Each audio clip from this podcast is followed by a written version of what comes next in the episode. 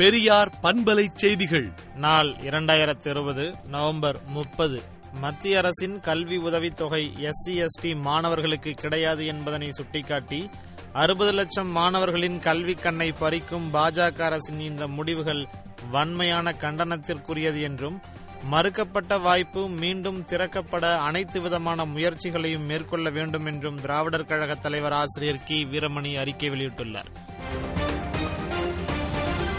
பாஜக தேர்தல் பிரச்சாரத்தில் வளர்ச்சி வேலைவாய்ப்பு தருவோம் என்று கூறி வாக்குகளை பெற்று ஒரு தனி பாதை வகுத்து சென்னை தொலைக்காட்சியில் செத்த மொழியான சமஸ்கிருதத்தை திணிக்கும் முயற்சியை கண்டித்து திராவிடர் கழகம் சார்பில் வரும் டிசம்பர் ஐந்தாம் தேதி கண்டன ஆர்ப்பாட்டம் நடைபெறும் என்று திராவிடர் கழக தலைவர் ஆசிரியர் கி. வீரமணி அறிவித்துள்ளார்.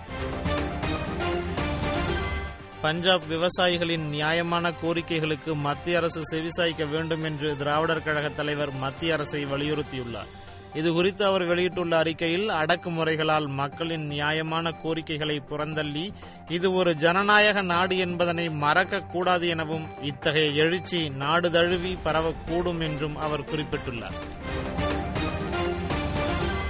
குறைந்தபட்ச ஆதார விலை இலவச மின்சாரத்தை மறுத்து விவசாயிகளின் வாழ்வாதாரத்தை சிதைத்து கார்ப்பரேட்டுகளுக்கு உதவும் பாஜக அரசின் தந்திரம் புரிந்து டெல்லியை முற்றுகையிடுகிறார்கள் விவசாயிகள் என்றும் அவர்களின் உணர்வுகளை புரிந்து பிரதமர் நரேந்திர மோடி பேச்சுவார்த்தையை தொடங்க வேண்டும் என்றும் திமுக தலைவர் மு ஸ்டாலின் கூறியுள்ளார்.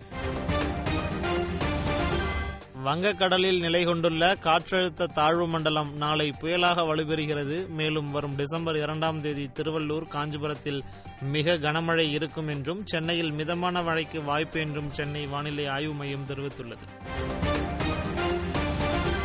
அனைத்து துறைகளிலும் கட்டாயமாக இந்தியை திணித்து வருகின்ற பாஜக மோடி அரசு அடுத்த கட்டமாக செத்துப்போன சமஸ்கிருத மொழிக்கு உயிர் கொடுக்கும் முயற்சிகளை தொடங்கியிருக்கிறது என்று வைகோ குற்றம் சாட்டியுள்ளார்.